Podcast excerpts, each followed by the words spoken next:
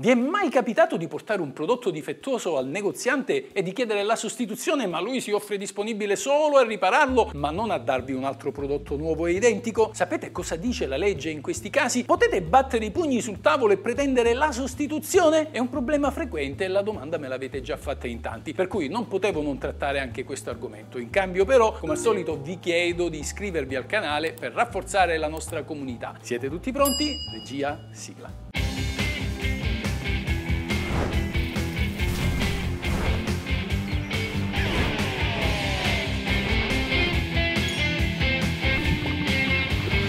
Questa è la legge!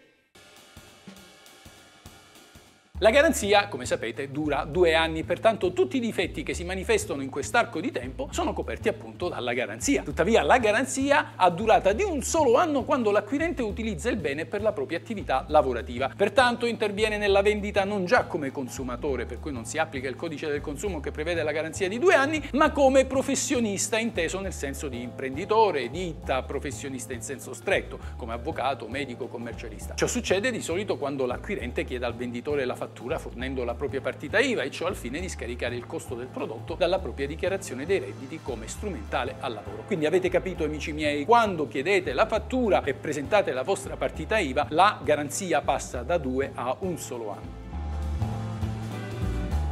Dinanzi a un prodotto difettoso, non poche volte i rivenditori tentano di scaricare la patata bollente sulla ditta produttrice, costringendo l'acquirente a rivolgersi a quest'ultima o a spedire il prodotto al centro di assistenza, sostenendo peraltro le relative spese postali o affrontando scomodi viaggi. Si tratta però di un comportamento illecito. La legge stabilisce infatti che a dover fornire la garanzia al consumatore è il venditore, ossia il negozio dove il prodotto è stato comprato. È quest'ultimo che deve prendere in consegna l'oggetto e farlo riparare per conto vostro.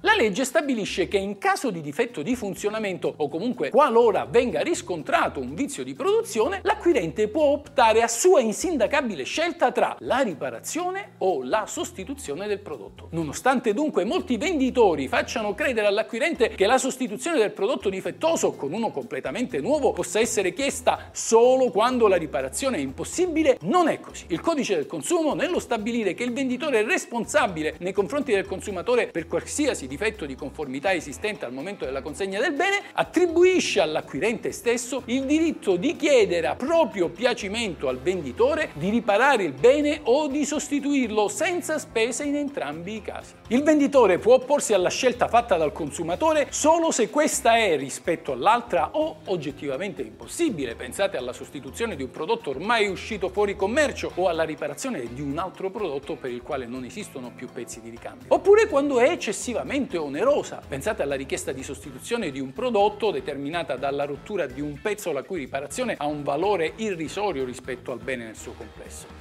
Non potete chiedere la sostituzione di un'intera auto se si rompe la maniglia. Ma cosa si intende con scelta eccessivamente onerosa? Tale è quella che impone un esborso economico irragionevole in confronto all'altra, tenendo conto del valore che il bene avrebbe se non vi fosse difetto di conformità, dell'entità del difetto di conformità e dell'eventualità che il rimedio alternativo possa essere eseguito senza notevoli inconvenienti per il consumatore.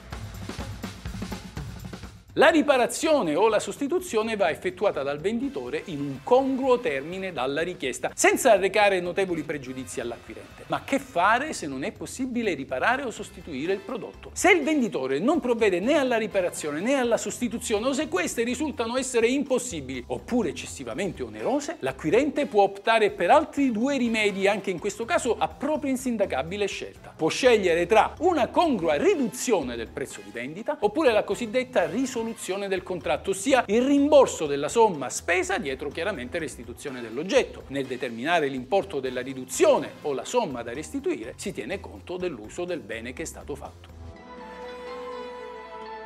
Se il venditore non offre la garanzia, ossia non rispetta la richiesta formulata dal consumatore, quest'ultimo può agire in giudizio contro di lui, può cioè fargli causa. La causa tuttavia deve essere avviata entro massimo ventisei mesi dalla consegna del bene. E sapete perché? Sì che lo sapete tutti, perché questa è la legge!